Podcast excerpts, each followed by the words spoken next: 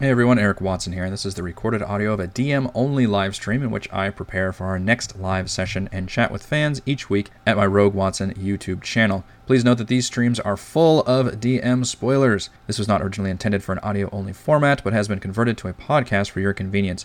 The channel and by extension this podcast are supported by Patreon. If you'd like to support my work, you can do so at patreon.com slash rogue watson. Enjoy the show.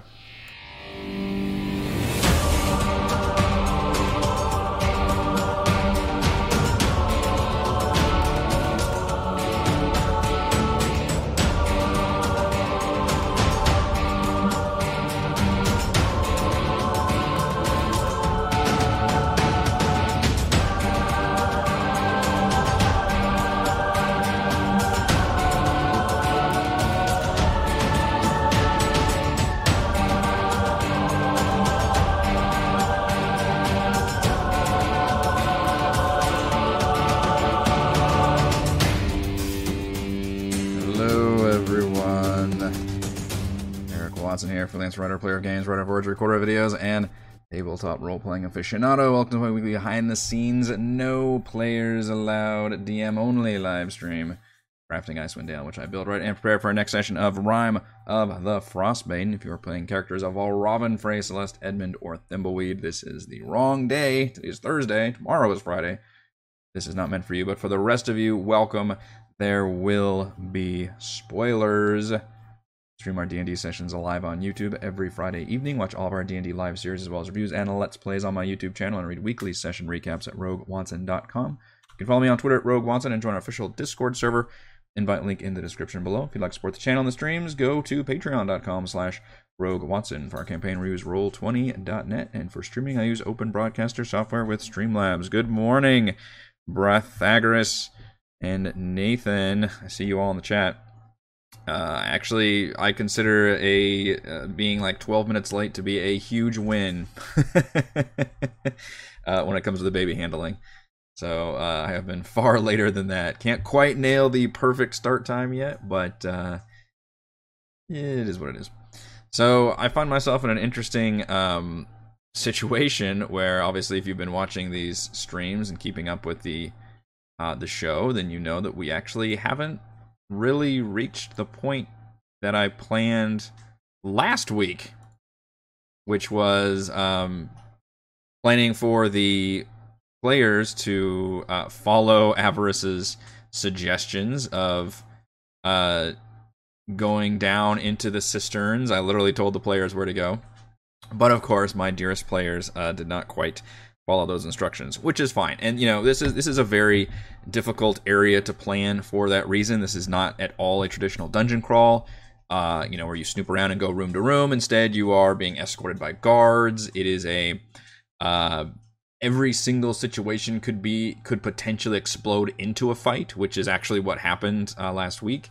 Uh, but it's also a lot of like social encounters and exploration, all that. So, from a design standpoint, uh, it's absolutely terrifying and difficult to plan. Probably one of the most challenging uh, type areas to prep as a DM, which is a a fortress style area that has the potential at any time to turn into a combat encounter, but could also be a stealth encounter. Could also be a series of social encounters. Like it's got basically everything, which hopefully from the player standpoint is really awesome to be able to dive into uh, because obviously from the DM standpoint, it is um, it, it's a challenge which I have uh, risen to. So in this case, uh, you know, we had the social scene with Warwar, which was supposed to kind of be a, a, weird, disappointing scene for the players, and, and really vex them in terms of oh maybe we're not supposed to actually complete this because he doesn't want to leave because i wanted to create and chris kind of mentioned this in the frostside chat i really wanted to create shades of gray here i did not want to make um, Kadroth, this mustache twirling villain, and this in the, the cult of devil worshippers and all that. That didn't interest me. What interested me instead was having a group of people who are different, um, because they found Chardalyn and they've been um, exposed to it, and maybe that has been corrupting them in some ways. And yet, in this case, um, Kadroth is feeling very, um, you know, he's he's got that kind of ego leader thing going on, but also he genuinely does care about his people and wants to protect them and keep them safe. So I really was looking at kind of like a Magneto type situation here, as I think Magneto is one of the most interesting characters in the Marvel comics. Uh, even though he's oftentimes a villain, um, he's very much like a. Um, I mean, he straight up joins the X Men at one point for a, a vast amount of time. So that's kind of what I was going with. Um, and then you create Avarice, who is this other party who is in the same location, and both of them, it's very much like that branching video game thing of like, you know, hey, you can choose a path here, or you know, the players could have taken out them both or whatever the hell they wanted to do. I think it did go over very well with the dressing down of the party so that we did not have the worrisome, like, okay, we're going to attack Avarice. Instead, the way I role played the scene and the way the party accepted that was to uh, basically be treated like they're being scolded by a teacher or a parent, which is exactly how I wanted to get that across with Avarice. He's supremely confident and powerful and um, not necessarily antagonistic. She would want to work with the players, which is kind of what I was doing here. Now, the players were kind of pushing me a little bit, which I liked in terms of, okay, well, what do you know? And now I'm honestly leaning towards um, having because in in the book it's Vellynne who provides a lot of this information and the overarching plot uh, to the detriment of the book because what basically happens is at some point during the dragon fight, which is the Chardalyn dragon, uh, Vellynne shows up. And, and, actually, I think she technically shows up as written, like on the way back from Sunblight. She's like, just shows up in her dog sled with kobolds and says, Hey, you need a lift and uh, she ends up being this critical NPC for the entire rest of the campaign, and she knows everything about what's going on. It's just really poorly written in terms of the giant info dump the players get. I, now I didn't want to get rid of her, but what I wanted to do was expand on the other wizards and and really make all the Arcane Brotherhood stuff a very important part of this campaign. And what's interesting is because I tied Avarice directly into one of my players and kind of two, Edmund I'm kind of tying into the Arcane Brotherhood in general uh, the problem, my one regret is that I didn't launch a attack uh, because of uh, his um, backstory was that he's being hunted, and I think at some point I established the fact that it was the Arcane Brotherhood hunting him. Uh, and my big regret is that I hadn't had at least one combat encounter where that had occurred yet, where they sent like these mage assassins after him because of the stuff he knew. So because I didn't do that, I then kind of reminded the player Raymond. Um, I I te- and I've been texting all my players about their you know secrets and stuff. Um, like hey, okay, this is what you know about what's going on, and so. Uh, right before that session started, and then when he was able to launch into like, oh, what are you doing here? You know, we had that little back and forth. That was partly what that was based on.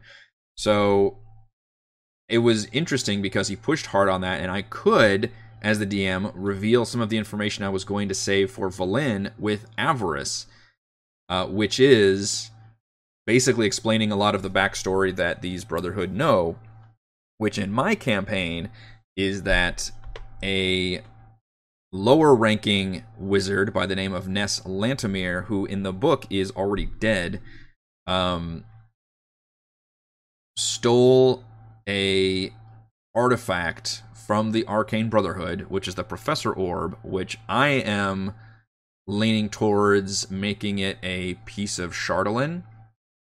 And I don't you kind of want to have fun with the Professor Orb, but also it feels like it should be like a really important. I'm really turning into kind of a MacGuffin in my campaign. Um, and she stole that artifact for reasons that nobody's quite sure of. And not long after she stole it, and the Brotherhood managed to track her to Icewind Dale, um, or maybe it's because of what happened in Icewind Dale, so they weren't sure where she went. Um, this permanent darkness happened. So, in the Brotherhood's point of view, they don't think maybe they don't think Auril even has anything to do with this. Maybe they're thinking uh, more like this is purely the fault of a renegade wizard who stole something and went here for some reason, and then this permanent darkness happened. So maybe it was like a, a backfiring effect of that, which is partially true. Um, what actually happened is she used the artifact to locate Ythryn, and then Auril freaked out and put this whole place under security lockdown, which um, maybe is not known by anybody except followers of Auril. So I could have Avarice give that information if the players decide to work with her, ally with her completely, and I think that'd be a really fun give and take where they they d- depose Kadroth and uh, ultimately his loyalists, which is going to be you know a couple of these cultist stat blocks, and put her in charge, and then she will agree to free the speaker. Um, you know, basically give them back the town, give the whatever the speaker control of his castle again, and take the rest of the cult and leave, which would be satisfying to the players. And what's awesome about that is then I can keep Avarice as kind of what I did with um, what's her name from Tomb of Annihilation, the sorceress lady that I also used for Chris's character, uh, Zendala. Uh, kind of use it like that, where it's this character that can come in and out of the story as I need fit, um, but would mainly come in at the end with her now bolstered even stronger forces, and she would be, you know, hopefully, um, maybe he's decided, uh, Valravn's decided to keep on, you know, spying with her, even though the party's aware of it, just as a, you know, as an ally, and then she can show up at the end at the Caves of Hunger and do the classic like oh you led us right to it. And i really like um, somebody was mentioning this in the discord i think it was tal um, that it's funny he was going to borrow one of my ideas and now i'm going to borrow one of his which is once avarice realizes what's at the center of Ythryn, it's it's the mythallar and the mythallar um, uh, Auril used to ascend to godhood um, avarice wants that for herself so instead of she's like, okay, I, I was you know, for her is just a means to an end. She thinks this is all great and stuff, and she she teased that if you know I, I teased that in last session is like I you know this is stuff that's leading towards a source, and I want to find that source. And in this case, the source is the city, and the city has a the power source of the Mythallar, which would um, she thinks, or maybe she has the power to ascend to godhood. So I'm basically going to make Avarice a cool, a cool character that reappears uh, later in the campaign, and it looks like we're headed towards that a big combat fight here, and now they will gain access to the speaker. The speaker is going to be a fun situation because technically you are rescuing somebody, and he is a complete asshole, which is going to be fun uh, for me to role play, and the characters will probably have fun with that. Um, in that he's like, oh, "It's about time someone showed up here," you know, and, and basically confirm everything that she said in terms of you know he had opened the, which I'll have to write that dialogue sequence, but you know he had invited Kadroth in here because he was interested in you know what Kadroth's findings were and um, the Chardalyn and all that, but then um, you know his nosiness and general you know unease at, at, their growing numbers and stuff, and eventually Kadroth did take over, and it was a big, um, really a battle between these two forces. Um, and maybe it would hint the fact that maybe the speaker's guard started first, like there was some kind of altercation. Nobody's quite know. I, I, I do want to kind of create a little bit of shades of gray there, but the ultimate per, um, the ultimate result was that um, all of the speaker's guards were basically killed and are now floating in the cistern beneath the the keep, which the party w- would could then discover. So, in terms of freeing the speaker right now, which they basically have, you know, they're in for a weird situation that I have to now respond to, which is this is not a hostile environment, but they have taken down several guards. I think rendered at least killed one and rendered the other two unconscious. Obviously, they could coup de grace if they want to. Um, and so they're kind of under the the gun in terms of a ticking clock, which is going to affect their ability to rest. Um, so right now, you know, they took out guards. Basically, all the guards on the second floor. They're supposed to be having a guard escort them, so they'll have to deal with that. Valravn obviously has a superior charisma check. Now he's not, unless he uses suggestion or charm person, it would still be a, you know, thing where he could roll it it's it's an interesting thing you have to adjudicate as a DM, which is you want to reward somebody for having good charisma stats and good role playing and making those charisma rolls if you call for it. But on the other hand, you have to realize that just being really good at talking doesn't necessarily work like a Jedi mind trick the way that actual like charm person spells work, so or suggestion. So I always try to to gauge that at a case by case basis, depending on what they're trying to convince people of. So you'll definitely see that going on in the actual um, stream, as I'm sure will come up, where he will have to use uh, his speaking skills and probably some spells in order to convince people that every hey everything's okay, we're fine down here. How are you? Um, and including keeping the speaker under wraps, because if they walk around with the speaker, that would definitely get them in trouble. So they, they can talk to the speaker, but they're gonna have to explain to the speaker like, hey, you you have to stay in here until we clear the rest of the dungeon, basically. So they took out the two guards up here. They took out the one that was escorting him, uh, escorting them.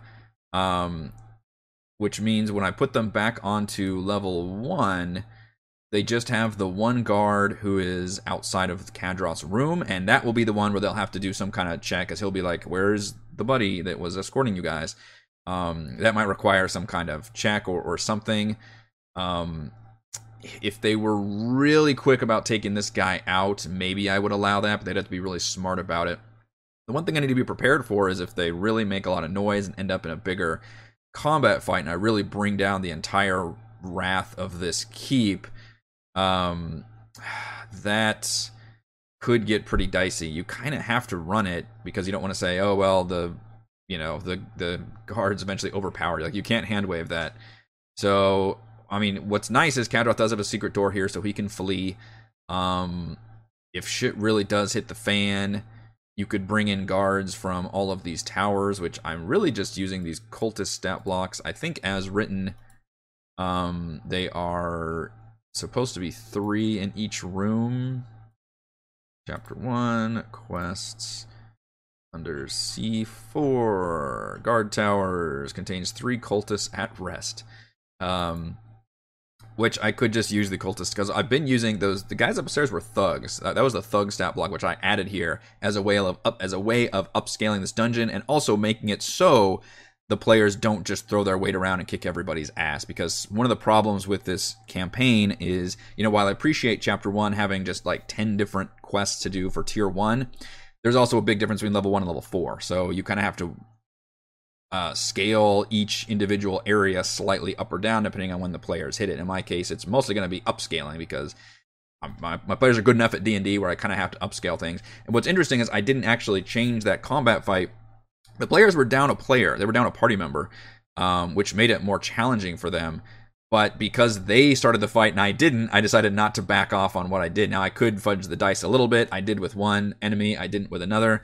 Uh, you know, it just kind of depends on how I'm feeling and what the time looks like. But uh, that ended up not being a factor there because uh, they ultimately started that fight. Raymond, uh, bless his chaotic uh, neutral soul, started that fight with the dust of sneezing and choking, which I didn't do during last stream, but I did roll basically a treasure hoard for Kadroth's bedchamber because I thought, um, you know, in lieu of having all these guys carry their own individual money and stuff, which I guess you could do, but uh, just has a bunch of uh, loot in his area, which interestingly enough, um, maybe they'll remember, maybe they'll forget, or maybe I'll remind them.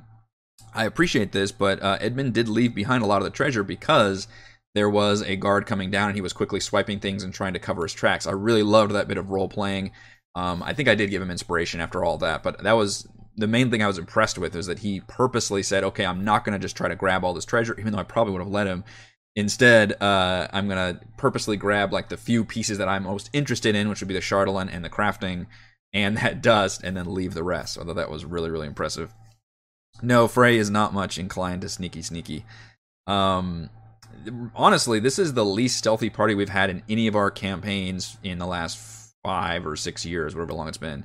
Um, we usually always have a rogue, or we have somebody who's capable of casting invisibility, or some means of getting around um, you know, teleporting or something. And this party is low enough level and doesn't really have the right kind of archetypes to actually do the stealth thing. The stealthiest person is Thimbleweed, and he is a uh, ranger. So uh, that is an interesting factor because you know the, the, few times we've had a situation like this, which is um, like Feathergale Spire and uh, maybe Fort Belwarian. There's probably been a few others where somebody breaks off and does like the stealthy thing. Uh, I don't think it's going to happen here. So instead, the whole party is kind of staying together. In this case, though, you can use Valravn's uh, charisma score and kind of mind fuck spells to be able to get around.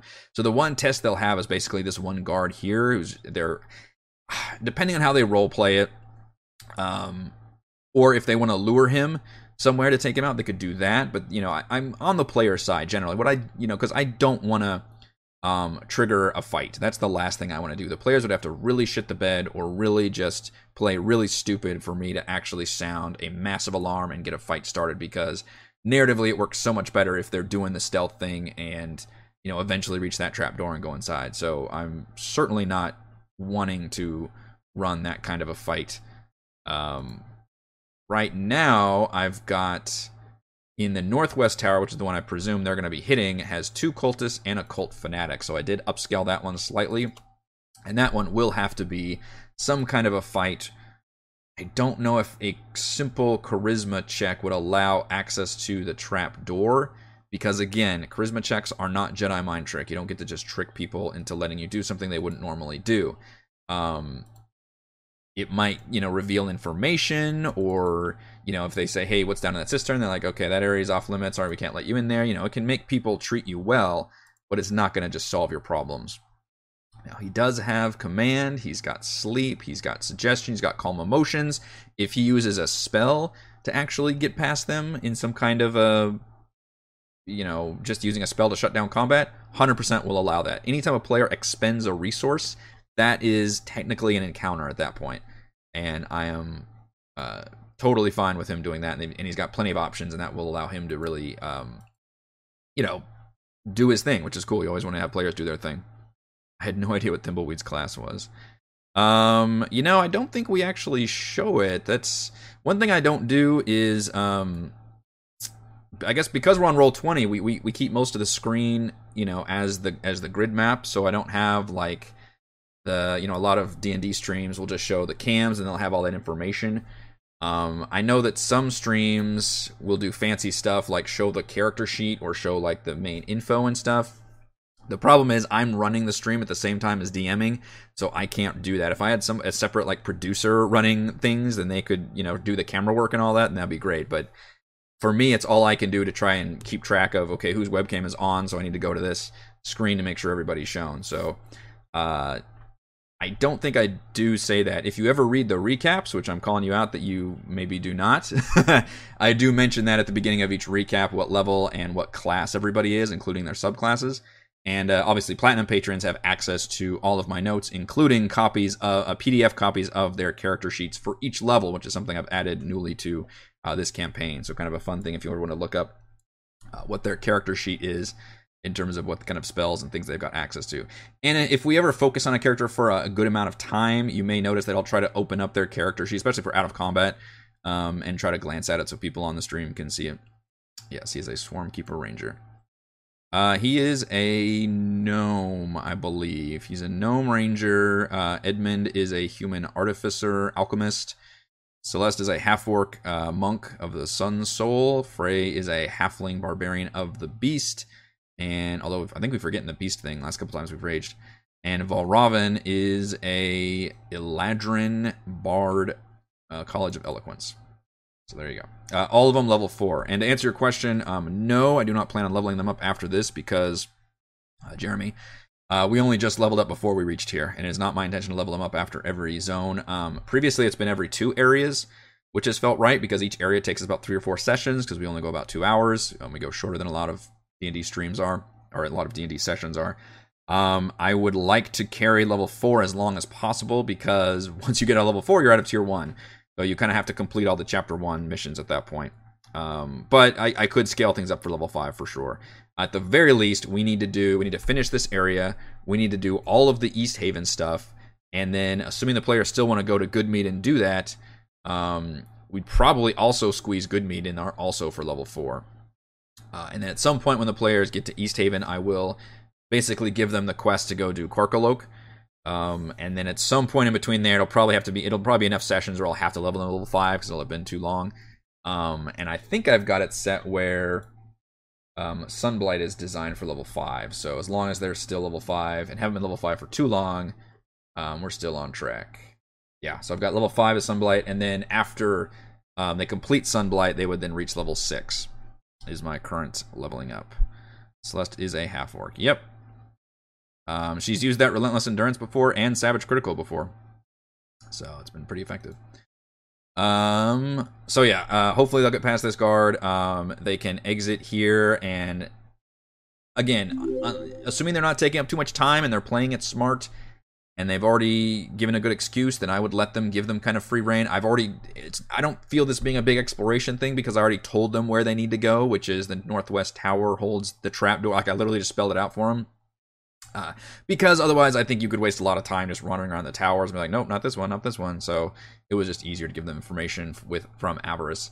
Um, and then in here, this can turn into a social situation, but most likely will turn into a combat encounter and hopefully a quick one for the players because, uh, you know, there's a chance that they could sound some kind of alarm. Uh, but they're pretty cut off from everybody else. If you notice, the stairs lead to the top battlements, which I believe doesn't have anybody on the top yeah, so you can see the top's actually empty. Um, and Otherwise, you'd have to go all the way to the top and then across to reach the next tower, or you'd have to exit this door. So as long as they cover the door, um, then honestly, you can probably take these guys out pretty easily. And they're a lot easier than three thugs. There's two uh, cult cultists and a cult fanatic. In terms of adding Chardalyn items to their thing, I think I was going to have the cult fanatics have the Chardalyn amulets which do have a chance to absorb spells, which could be pretty interesting, especially if they if if Robin starts to cast a spell. Um, I'll need to rem- remind myself of my own rule for that because I've got a Chardalyn amulet rule on here, which is um, when a spell of first or third level is cast within 30 feet of the wearer and the amulet is empty, I can roll a d4. On a 1, the spell's effect is nullified and the spell's magic is absorbed within the amulet. So that would be an interesting uh, twist to him trying to cast a spell. Uh, there is a chance that it could be absorbed within the amulet. Um, and yes, my players would get a chance to loot this stuff. Um, I kind of got rid of the dark crystal thing because I forgot about it. We already looted stuff during the last, uh, you know, before one long rest, and I forgot to do that. So it might just be instead of being a mechanical thing, I may just make it a narrative thing like hey you feel you know slightly uneasy and you hear whispers every once in a while when you're at night and you've got these Chardalyn items attuned or something but maybe not turn it into a big um, you know, debilitating thing because they already have their negative stuff built in, which is usually a charisma save or you suffer from a form of madness. Sunblight, can be done anywhere from 5 to 7, but 5 is best. Otherwise, they'll wreck it super easy. And keep in mind, like, as a DM, you can easily scale stuff. Um, so that's just something I'm aware of. Like you you look at what it is, and I mean, Prince of the Apocalypse was the best for this because literally every single dungeon was a separate level, so it was very fine tuned for each level, which also made it challenging because you wanted your players to hit him at at those level milestones. Um, Rime has the opposite problem where like nothing is set to certain levels, so you kind of have to just play it by ear and, and have the foreknowledge of experience of running 5e and, and look at different enemies and, and realize you know what level the player can be to actually handle that stuff which yeah i think level 5 is probably pretty close. But again i can change things around. There's actually a lot of fun duergar stat blocks. I plan on using more of them um, from i think it's Mordenkainen's that added more duergar so uh, that should make sunblight a little bit more entertaining uh, so yeah, this should be a little bit of a fight in here, and then um, we go down to the trap door. And we basically do everything that I covered uh, last week, which was planning out this cistern area. So once you go down to the trap door, you find bodies. These are actually dead um, black swords. I mean, I keep saying cultists, but they're not. I'm not really framing them as a cult. Just a. Uh, it's a group. it's a group with PR problems. Um, of uh, those members dead and wrapped. They haven't been properly buried yet because it's ground's frozen shit. Um, you can get in this boat. It's kind of a pain in the ass here, where the boat only holds two people, which is a little annoying, but maybe that ends up splitting the party up a little bit. I don't know. There's a rat up here, the sole purpose of which uh, Thimbleweed can cast Speak with Animals and get information about, because rats are pretty smart and they've been around. Um, I mentioned, I think last week, about turning Kadroth into a possible gibbering mouther, but I thought that would be too extreme and would paint him as too much of this nasty villain, which I've been hopefully doing a better job of making him more nuanced than that. Uh, it's a military order or it's an organization. Yes, all of these are better. That'd be a funny running joke too if they kept on saying uh, what their group actually was. Um, instead, I think I'm going to use the gibbering mouther thing for this prisoner in here. So I've changed things. I don't remember if I did this last week on crafting. It's it's been a week, but uh, instead I, am keeping the trap here, which is this is I, I've completely changed this lower area by the way this this in the book this is written as avarice's chambers sorry i'll scroll down you can't see the i, keep forgetting that bar's there um this used to be like avarice's chambers and like a shrine to levistus and stuff that is not pertinent to my campaign or my area so i changed all this to make it the prison area um, and it's got a security system which is this thunder wave um, i think i used the thunder wave spell for c20 oh, no it's, it's a yeah glyph of thunder wave um, DC 12 investigation check. Unless the players are paying attention, I don't. I don't think I'm going to spell out the fact that there's glyphs on the walls. And th- this party just does not ever search for shit. I'm always floored by whenever one of them is randomly like, "Oh, can I listen at the door with a perception check?" I'm like, "Oh yeah, of course." Like it's it comes up so rarely now. It's funny. Um, whenever they come within five feet and they don't have Chardalyn on them, which at this point Frey and Edmund do, so I have to remember about that. Um, then it triggers the trap, which is 3d8 thunder damage, um, with a con save or shoved 10 feet backwards if they failed. And I would probably then have them roll a dexterity save to see if they actually make it in the boat or if they fall um, off the boat into the water, assuming the boat makes it to this space. And probably the water is also going to be a save or exhaustion. I think we just had a big DM roundtable about exhaustion and how it's kind of a uh, you could it could be an improved system. But for the purposes of this campaign, I think I'm still running exhaustion just as is. Um, but that would trigger a DC 10 con save anytime anybody enters the water or suffers a level of exhaustion because it's fucking frozen. Speak with goats, yeah, that's mainly what he does. There are goats in that fucking kitchen, by the way. Um, if they happen to go into that kitchen on the first floor, dominate goat, man. I don't. It's so funny the way the goats have become a thing in this campaign. I, it was not my doing. It's and I didn't even realize that when I was reading it. But like so many of these missions have goats in them, and he's just been speaking with all of them. Um, this area in C20 has three levers. Uh, one lever goes to this prison door, one lever goes to this prison door, and one lever opens the giant marble slab that is the eastern side of the cistern, which I think just ends. Um, maybe it goes underneath still, but it's kind of a dead end. Uh, yeah, just as a narrow tunnel carved in the north wall leads to area C24, which is where the prisoners are kept. Now, this is where you really start painting Kadroth as a bad dude, where he has been keeping the staff of uh, the speaker basically prisoners down here um, because, and maybe I can flavor it that initially had them in these better prison conditions, but he had this um, uh, this one, um, basically a Chardalyn Berserker, uh, in here and wanted to set up a kind of you know classic dark laboratory that that evil like surgeon thing that's kind of a motif or cliche in or trope in uh, horror movies. You know the dark asylum stuff uh, which is what i'm going to create here. So i want to create this creepy little atmosphere down here where he's basically trying to cure someone of Chardalyn madness. And he's doing that by um, first like separating the person from Chardalyn and then maybe performing some kind of surgical experiments on them, including going the opposite way, which is shoving basically like embedding Chardalyn into their skin, like getting getting them even more in touch with it to see if that would um, create some kind of different effect. Um, still with the uh, purpose of trying to save this person, but definitely being morally like messed up. I think too. Uh, because ultimately, what that does is it does calm this guy down, but of course, it's it's a trigger trap that when the players get in here and even get close to this guy and read the journal notes and stuff, uh, he will then explode into a gibbering mouther, and that will be a little mini combat fight. So I thought that would be a fun little horror moment for me to interject uh, in this area. Be to assault them with a gibbering mouther, which uh, is kind of a cool little stat block. Um, Gibbering Mouthers oddly have very low attack, but it's very swingy. They only have a plus two to hit, which is atrocious. So it's very likely this thing will never hit anybody. But if it does, it does a 5d6 damage, I guess, with all of its mouths, uh, and it can uh, knock them prone. Um, now, some of the time, it's got a recharge of 5 to 6. It can also spit a chemical glob at a point it can see within 15 feet. The glob explodes in a blinding flash of light on impact. I did not expect this creature. I, I don't think I've ever used this creature before, um, which is gonna be a fun one to unleash on my players because it's always fun to, you know, play D and D for five years and then throw a character, a creature at them that they've never seen. Um, but I didn't expect it to do to basically all it does is blind you. With I mean, it's called blinding spittle. I, I'd picture like poison damage or something damage. So I don't I guess I shouldn't mess with the stat block too much, but I feel like I need to overcharge a little bit, make it a little bit more exciting. It, now it does have. I can't forget about this. It does have this gibbering trait, which means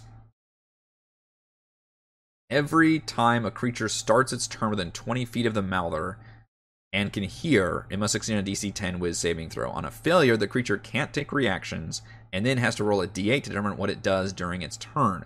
On a 1 through 4, it does nothing, it skips its turn.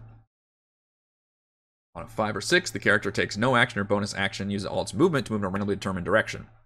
So it does nothing but just moves, which that doesn't matter here for the purposes of this arena. Um, on a 7 or 8, the creature makes a melee attack against a randomly determined creature within its reach or does nothing can't make such an attack. Uh, all of that is interesting, and you have to remember to do that. So I'm remember to do that. Um, he actually explodes with terrain that. Oh, interesting. The ground in a 10 foot radius from the minute is dough like difficult terrain. Each creature that starts to turn in the area must succeed. Wow, so he's got two things I have to cover every time somebody starts their turn. DC 10 strength saving throw at speed reduced to zero, which is odd because one of the effects is that it uses its movement to move in a randomly determined direction. So it wouldn't have any movement if it triggered both of those things. It can keep people right there. So basically, I'm hoping on having this creature explode, obviously, like right in the middle of this room, roll initiative, and then every time they start their turn, have the babbling. Um, and yeah, that'd be the other cool thing is if they move up to like put this creature out of its misery. Like, I want to, I want to wait till I get as many people into this room as possible. They're poking around, they're examining this creature.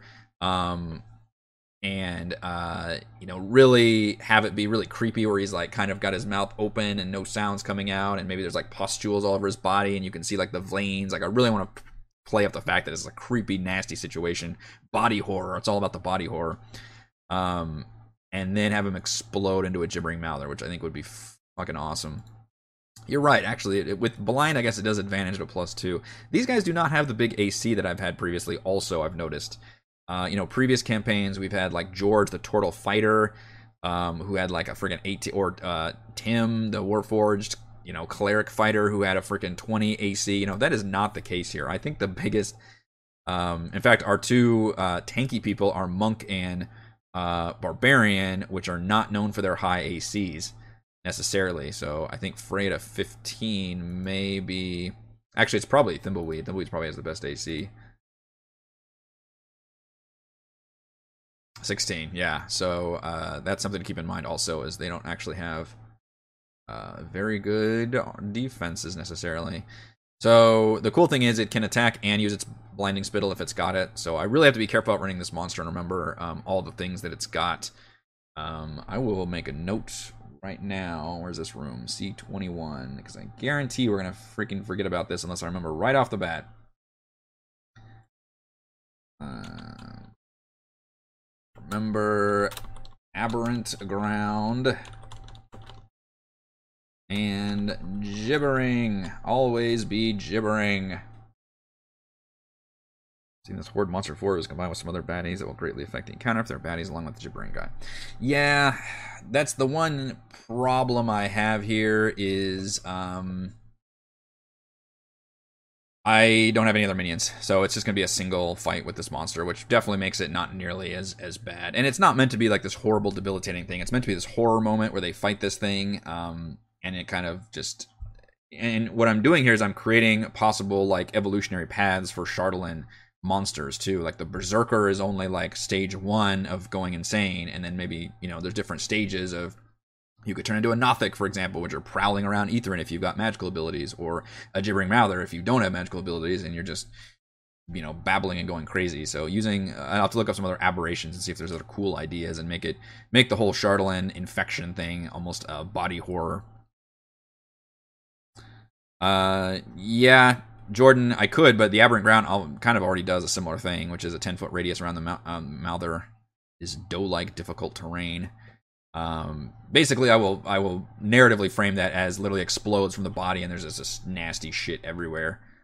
Uh, which actually I could make a icon for in the map. Uh, I don't know. I do have a folder of roll twenty spell effects. I don't know if that would be applicable here. If I really want to get fancy, this is kind of what I can do, and I've got more time uh, to make an individual area what would this look like? I've got like an acid burst. That would look kind of gross, like a stomach acid thing. That might be the best option. See what this acid burst looks like. Or death cloud's the other thing. Uh, let's look at acid bursts. Uploading. Ooh, that looks pretty gross. That literally looks like vomit. Which is kind of I guess is more flesh is what I was looking for, but I don't have a good flesh Um, no spell creates a zone of flesh. I can think of. Uh, I'm I'm I'm leery about searching flesh on the roll twenty uh, art assets, but let's see what it comes up with. Flesh golem, that makes sense. Uh, okay. That's it. Kind of gets pretty gross. People do have like just squares of flesh bodies. oh boy. Like part of another map, though. It looks like. I don't know if I can use. I can use this one. What does that look like? Okay, that looks that looks kind of scabby and gross. That might actually be better than the stomach acid one. With evil goats as minions. Alright, so 10 foot radius would basically fit this room pretty well. Um, problem is I'd have to put it from the GM layer onto the map layer.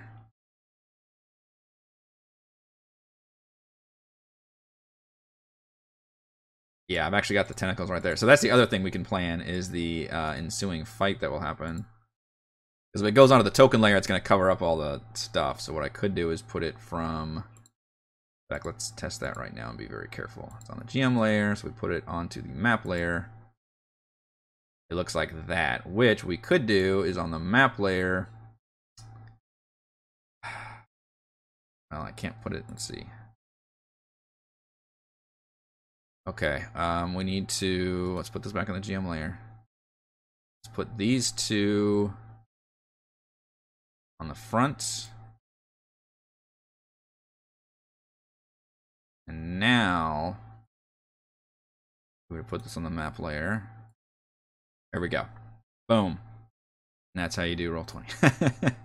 so that'll help me remind me the fact that this whole area is a grossatronics. Um, I guess I gotta extend to the doorway too, because I say 10 feet, and I kind of want to have them spawn right in the middle of the room. Actually, it a little bit further. GM layer.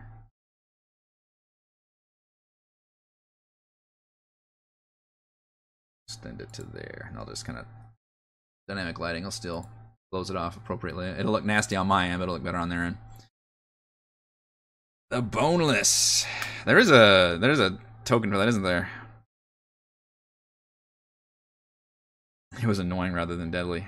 I'm gonna make this a scary thing. I want to make this a fucking terrifying, like the thing moment in my campaign. Which I don't think I rolled. Uh... I did roll hit points. Okay, is it 72? Is that above average? Uh, which that is a mess of hit points. Although apparently gibbering mouthers uh, have almost zombie-like AC, so you basically don't miss this mound of flesh. Actually, let me put him over here because I don't want to have both him and the flesh on the GM layer. That's going to confuse me. Select the wrong one. So that's going to be a cool um, moment and a good storytelling moment where you can talk about how we had to move the prisoners to this other uh, area. You know, there's another room in there. Basically, they'll do the classic like finding the journal thing. So they'll learn more information about uh, kind of what Kadroth's done down here. In fact, somebody, yeah, Jason actually mentioned the thing, which is exactly what I'm going for here. Um, there's nothing in this room. Um, at some point, I just don't think it makes sense to literally put something in every single room. So it's just an empty prison. Uh, but they obviously can open, and I don't think pulling the levers does anything. And, and I'm gonna have it just have this one glyph trap. Um, however, I will have the glyph trap reset after a time. So maybe you know, if, assuming they walk through it immediately after it's set. Um, but then it would be really fun with on the way back they see that the glyph has reset if they if they're looking at it, so I can just chance to do more damage to them, which is a dick move. But hey, um, I guess if they do, if, if the one gibbering thing goes off, they might be able to trigger the trap again too, because it does say they move randomly. See on a failure, the creature on a five or six creature takes no extra bonus action, uses all of its movement to in a randomly determined direction. So I guess I could roll. You know, there's only so many directions I could go. And if somebody's in the hallway, maybe they could go northeast. That would trigger the trap. That'd be the only thing. Um, the prisoners, they have all their. They're all laid out in the book. There's what is it? Krenox, 64 year old assistant, notary, and scribe. Um, there's the butler. There's like the butler's wife. Um, there's a housemaid, the dog keeper, like all the basically servants and staff of the um, castle are in here. And uh, that's the other thing you can tell that Kadroth is not a good dude because they just kind of stuck him in here. They're very malnourished. It's a nasty place. They don't have heating. Um, you know, they're probably suffering from exhaustion. Obviously, they want to be free as well. Um, so all the things they'll learn here will confirm the fact that they need to take Kadroth out. Um, but hopefully, my goal would be that they would go there before meeting Kadroth. So if the players try to speak to Kadroth again, he would probably be smart enough to not let them in. And if they try to force their way in, then he would flee down here anyway, and I would just have him be, you know, off screen at some point because I really want to trigger the return fight, which is once they've got these prisoners, they've you know talked to them, or maybe they're trying to rescue them, whatever they're doing. They still only have the one boat, so they're going to start going back and forth, which that could be interesting if the players are separated and you've got you know whatever combination on this boat. Um, and then I'm going to trigger what I've got over here, which is, of course, Kadroth showing up as the classic, like, slow clap villain, you know, showing up and being aware of where they are. Um, I need to re-roll for these two. Actually, he's only got one thug now, doesn't he? Because they took one out. Um, this is actually the 41 hit point thug that I rolled earlier, and then that one that's 24 is the one that's out here. So I have to update this if they actually take these guys out. I do want to respond to that. They took one of them out, so maybe I should replace that with just a simple cultist. The problem is a regular cultist can't do shit from range. He only has a scimitar and nothing else. So if I literally just have him at range, he can't do anything, which is a little disappointing. Um, Cult Fanatics, however, have um, very basic cleric spells, which doesn't necessarily jive with what I'm doing here because they're not actually cultists. So I'm torn between keeping this like it is just for the sake of using a stat block versus using a different kind of stat block that's maybe more arcane based, or they just, you know, they're using the Chardalyn stuff. That's what makes them powerful. Um, so they're just dudes with, for example, like Chardalyn arrows, or somebody with a Chardalyn mace or something. Um, Cult fanatics wield the amulets so they can absorb spells. Um, Kadroth, I'm making more of a, I think, a warlock. Scorpion cultures from Tome of Beasts. I would have to look that one up. What, pupper? Oh, it is noon. You guys are getting hungry. Um, so Kadroth, ignore this part of it because I didn't update that. I, I updated him to basically give him a bunch of warlock spells. So he's got Hellish Rebuke, he's got Arms of Hadar, Expeditious Retreat, so he can flee. Um, he'll mainly stay in the black and do Eldritch, uh, stay in the back and do Eldritch Blast. And I thought for his one cool like opening salvo thing, he can like raise his amulet and use that to cast Everard's Black Tentacles in the middle of the party, which would be a pretty amazing long range thing to do. Uh, this is gonna be a very difficult fight. Which you know what, they're oh, they're due a difficult fight at this point. Like the the mushroom fight that was in the Duergar outpost, none of the Duergar stuff really challenged them, to my opinion. Not that I was disappointed in how it was run, but they just they did it very tactically well. You know the way they found the boss first, took him on by himself, and then kind of fought a few guys here, and then fought that whole mushroom area, and then funneled them in, used grease and all that. That was very nice. But this is a chance for me to finally ambush them and really put them uh, to their limits. Believe me, they have a ranged attack. Um, so Scorpion Cultist from Tome of Beast. I mean, I can. Is that um, is it from Tome of Beasts one? Because I only have the first one. I actually have a physical book of that. Back to that back in the day. I don't have the other Tome of Beasts though. I don't. I, don't, I think they've released more than one. Uh, so yeah, the problem is I don't have. Uh, what, what will be fun is if, if um, you know, because they looted those Chardalyn arrows. I forgot about that. Edmund looted that and gave it to uh, Thimbleweed, and Thimbleweed's been shooting them. Hopefully, he's been keeping track of how many arrows he's got. I'll leave that up to the players. Um, I think he used at least like two or three in that fight, and I think they only had four. Oh yeah, so he used uh, two apparently. Good for him. not been. Uh, obviously, I'm not checking up on the players for that. That's all their thing. So I could do that. I could have somebody with like a crossbow, um, and be able to fire the Chardalyn daggers. The problem is the cultists do not wield a crossbow, so I could just have them wield a crossbow, and that way they're still minions. Like they still only have like nine fucking hit points. Um, it's basically the bandit stat block. That's what I'm looking for, isn't it? It's the fucking bandit. Bandit has simple ranged attacks. That's basically all I want to use. Maybe I should just replace them with bandits. I actually have bandits in this campaign. I do. I think they have a weird dwarf picture though. Yeah. They've got the light crossbow. Um, let's see. Oh, there's a slightly different stat block, isn't it? It's well, not that different actually. They still have a plus one dex, plus one con, uh, plus three to hit, which I think is the same. Yep. Okay, so the only difference is the bandit has slightly more hit points. Uh, why don't we just give these cultist guys a light crossbow? That would be easier than changing the tokens. So, yeah, that's something I changed. Is um, the there's supposed to be like this jokey simpleton um, cultist, and I made that into a I think it's a half ogre is the stat block I used, which obviously he is a loyalist. Um, he's CR one. Um, hit points thirty. I don't know if I actually rolled hit points for him. I could do that. Uh, AC twelve. I did give him a Chardalyn battle axe. Uh, so he's got that more powerful. I think it's a plus one, and it triggers the con save and all that. Uh, so he's pretty strong. He only attacks once, but he can hit like a fucking truck. Um, and he could technically hurl javelins, but mainly he's there just to protect Kadroth. Uh, which I don't think you can actually. Maybe I'd give Kadroth half cover or something. I don't think there's actually an action you can do to like make it harder for other people to hit. Buddy, it's like the opposite of the help action.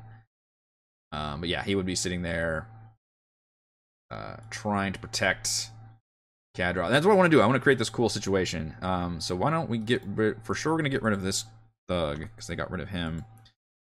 Um, if they don't get rid of this guy, then he'll be there, and he does have a crossbow, but he just has a regular crossbow. He'll just have a regular, um, or I guess it's a heavy crossbow. And then I do have one cult fanatic here that I just pulled. Uh, just so he's got one person. Again, I need to figure out if I want them to actually have different spells. Maybe they're using Eldritch Blast as well instead of Sacred Flame, for example. It doesn't make sense for them to be using cleric spells. The way I've rethemed it. All right, I'm looking up the Scorpion Cultist right now.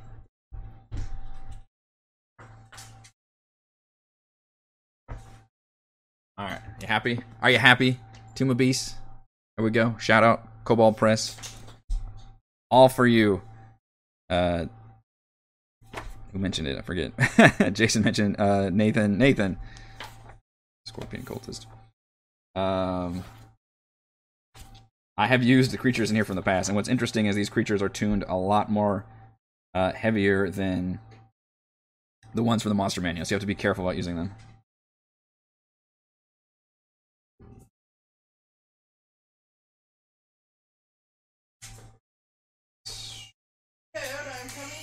Yes, I see you coming down the stairs.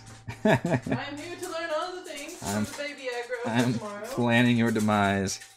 I'm- I'm not seeing the Scorpion Cultist, by the way. I see Scorpion. I do not see anything under Cultists, however. Are we sure it's not in the original Tome of Beasts? I do not see it. There's a Scorpion on page 340. Let's see if that's... It's just a Scorpion. Oh, that is in fact just a Scorpion.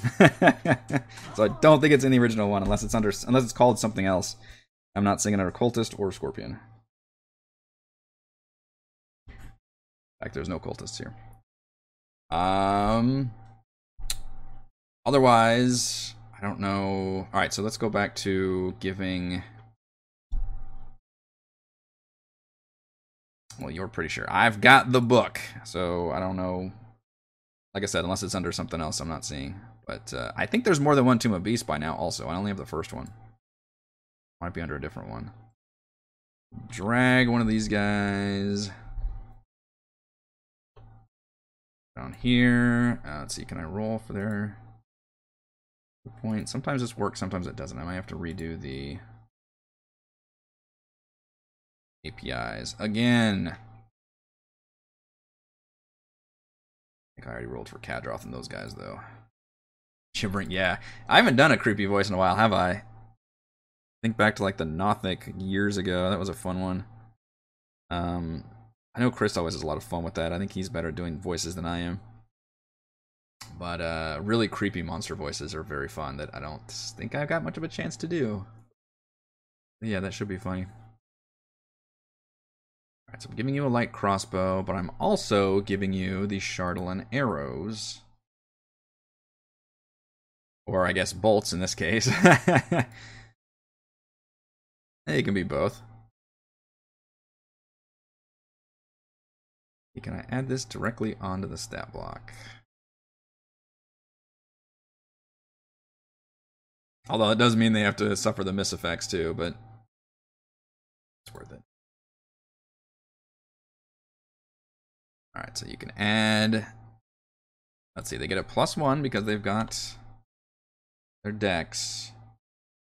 And their to hit should be a three. And then the second damage is 2d. That actually makes them really nasty. Uh, psychic. Your spell save DC or 8 plus proficiency plus intelligence, which is just a 10.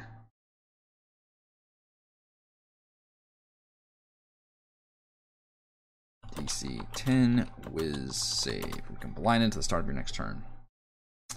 That's pretty nasty. I just way upped their damage.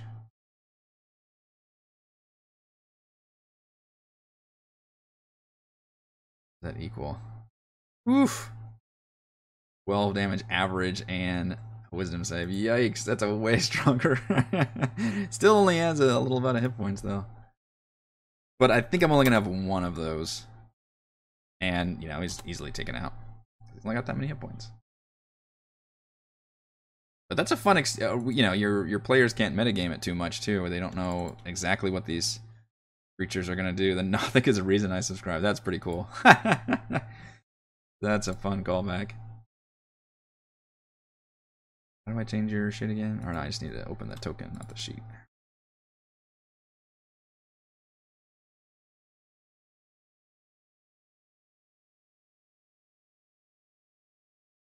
Uh, can I get rid of the word cultist? Maybe I'll do their PR work for them. So we have one of those. We'll have one of these guys. Unless they take him out, I could still have one though. And then it's gonna be too much. he said worriedly. Um, this guy can shoot him. This guy can shoot him. Going to use his spells, and then we've got. I, I, need to recreate. Um, I guess what kind of spells this guy can have. It's really to be like a balanced party, though, like attacking the party themselves. And the thing that's to make this challenging is the environment, because assuming I can get this off at the right area, um, you may have the party split up with some people in the boat, and um, there's a distance here where if you try to traverse, you know, the water, you have to worry about swimming through it, which I don't recall what the swing rules are, but I think they slow you down. And of course, that's going to trigger um, possible exhaustion when you try to go in there. Uh, let's see. How does swing work? Uh, it's just double movement. There you go. So it twice as long to get across, and it would be fucking freezing water, uh, freezing water, which would uh, also also add to the challenge. And if there's maybe some writhing tentacles everywhere, that could be a challenge as well. So that would be really fun moment. To, and I think that would be a very cool, like proper uh, boss fight encounter. Um, and keep in mind, they probably fought that uh, Mouther down there as well. So a little bit weakened from that. So this could be a really nasty situation. Um, I did give Kadroth basically max hit points um, using, you know, I usually like to roll, but I'm kind of leaning more towards just giving them near max hit points if they're a boss. I think that's more balancing, make it more interesting.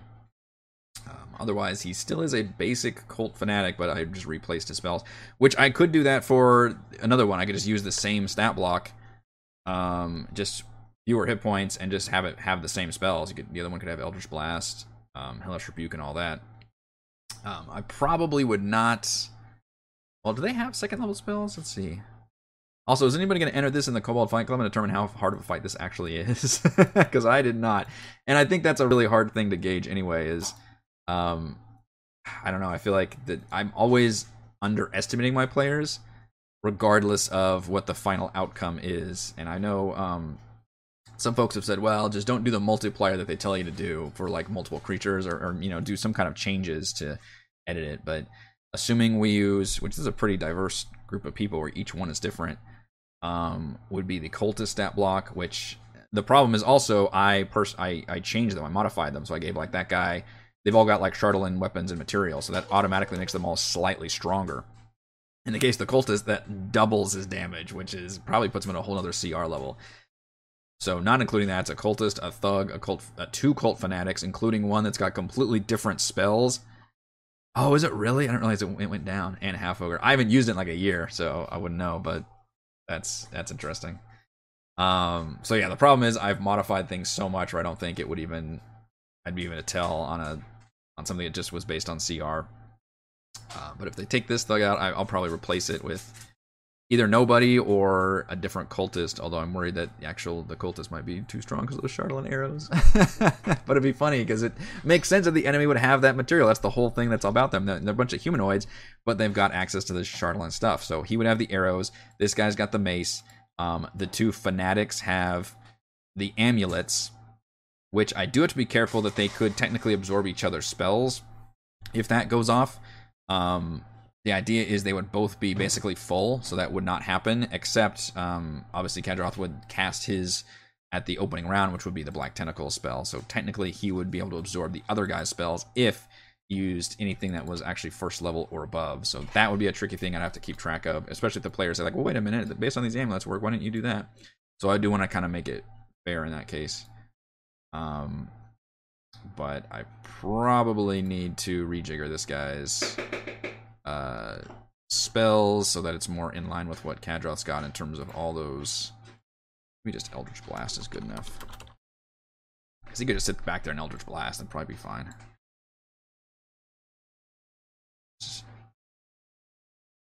I think it just does, yeah, it's just simple 1d10. They're not level 5, so that's all it does. Just straight up 1d10. Uh, which, I mean, that right there obviously makes him a lot stronger because, well, maybe not a lot stronger than a normal Cult Fanatic because they would do like Sacred Flame and I could still give him some spells. Hellish Rebuke is a great one because it's a reaction, uh, which super ups the damage your, uh, you know, poor NPCs that aren't going to last very long anyway are going to be able to do. Um, maybe concentrating on. Sh- well, no, I'm going to replace that Shield of Faith. All right, what does Kadroth have?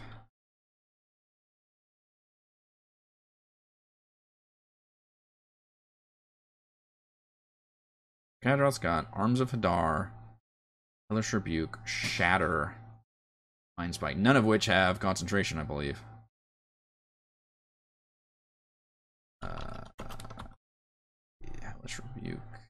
Actually, give these spells to this other guy.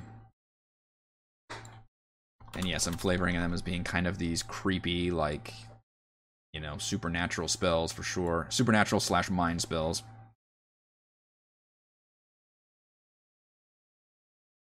That's true. I need to finally use D. I, I don't use D and D Beyond still for anything because everything I do is in roll twenty, so I really don't.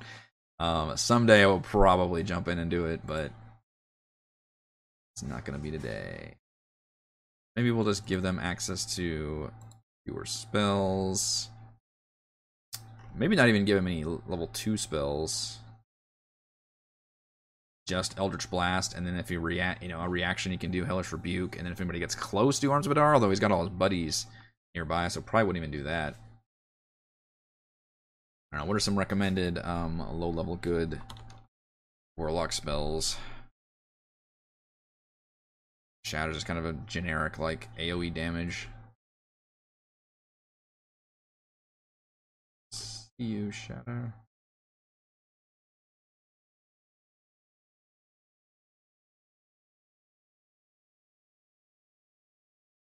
The legal department is the real, yeah. Shatter could work. I mean, I don't plan. He's not gonna have that many rounds. But yeah, that is the plan. Um, obviously, what the players do is going to affect a lot of what goes on here. But um, you know, planning D and D is all about kind of presuming what they're going to do and then try to react according to that, and then having the adaptability to change plans depending on where they go. But at this point, I'm uh, I was less confident last session. I'm more confident now that we've uh, we're going towards that direction. We've already got this party started. That this will be uh, kind of where they end up going next and what we end up tackling next. Uh, and then, depending on how much combat we have and how long some of these fights take, we could even I could see us I could see us even getting as far as ending that fight, which would effectively end this mission. All you need some more epilogue stuff after that. Or I could see us ending before that big fight, uh, and then saving that fight for next time, which would probably be the better concept because I could see this being a very big fight. Um, so yeah, it's it's probably gonna take another two sessions if I would guess, but one session is possible again depending on if they skip a lot of fights and or if fights go by really quick. Uh, but either way, I think that is going to do it for this week's Crafting Icewind Dale. So if you enjoy the content and streams, please check out patreon.com slash Rogue Watson. Shouts to Platinum patrons Joe Will, Tiny Dancer, Wizard, Princess, Christopher, Thomas, Captain Mike, Adam, Aiden, Stan, Nathan, Alex, Chad, Alexander, Dan, Daniel, Cam, and the Quizats, Hatterack, Gold patrons, RPG Papercrafts, Charming Grenade, Cree Boy, and Yuma, Dead Lizard, Lion, Sam, Ross, Lumpy Spuds, Glenny, Nick, Farty McButterpants, Blood, Angel, Veronis, Baboon, Baboon, Nathan, Fast Like a Tortoise, and James. Thank you all very much for your support. I will see you tomorrow for D&D.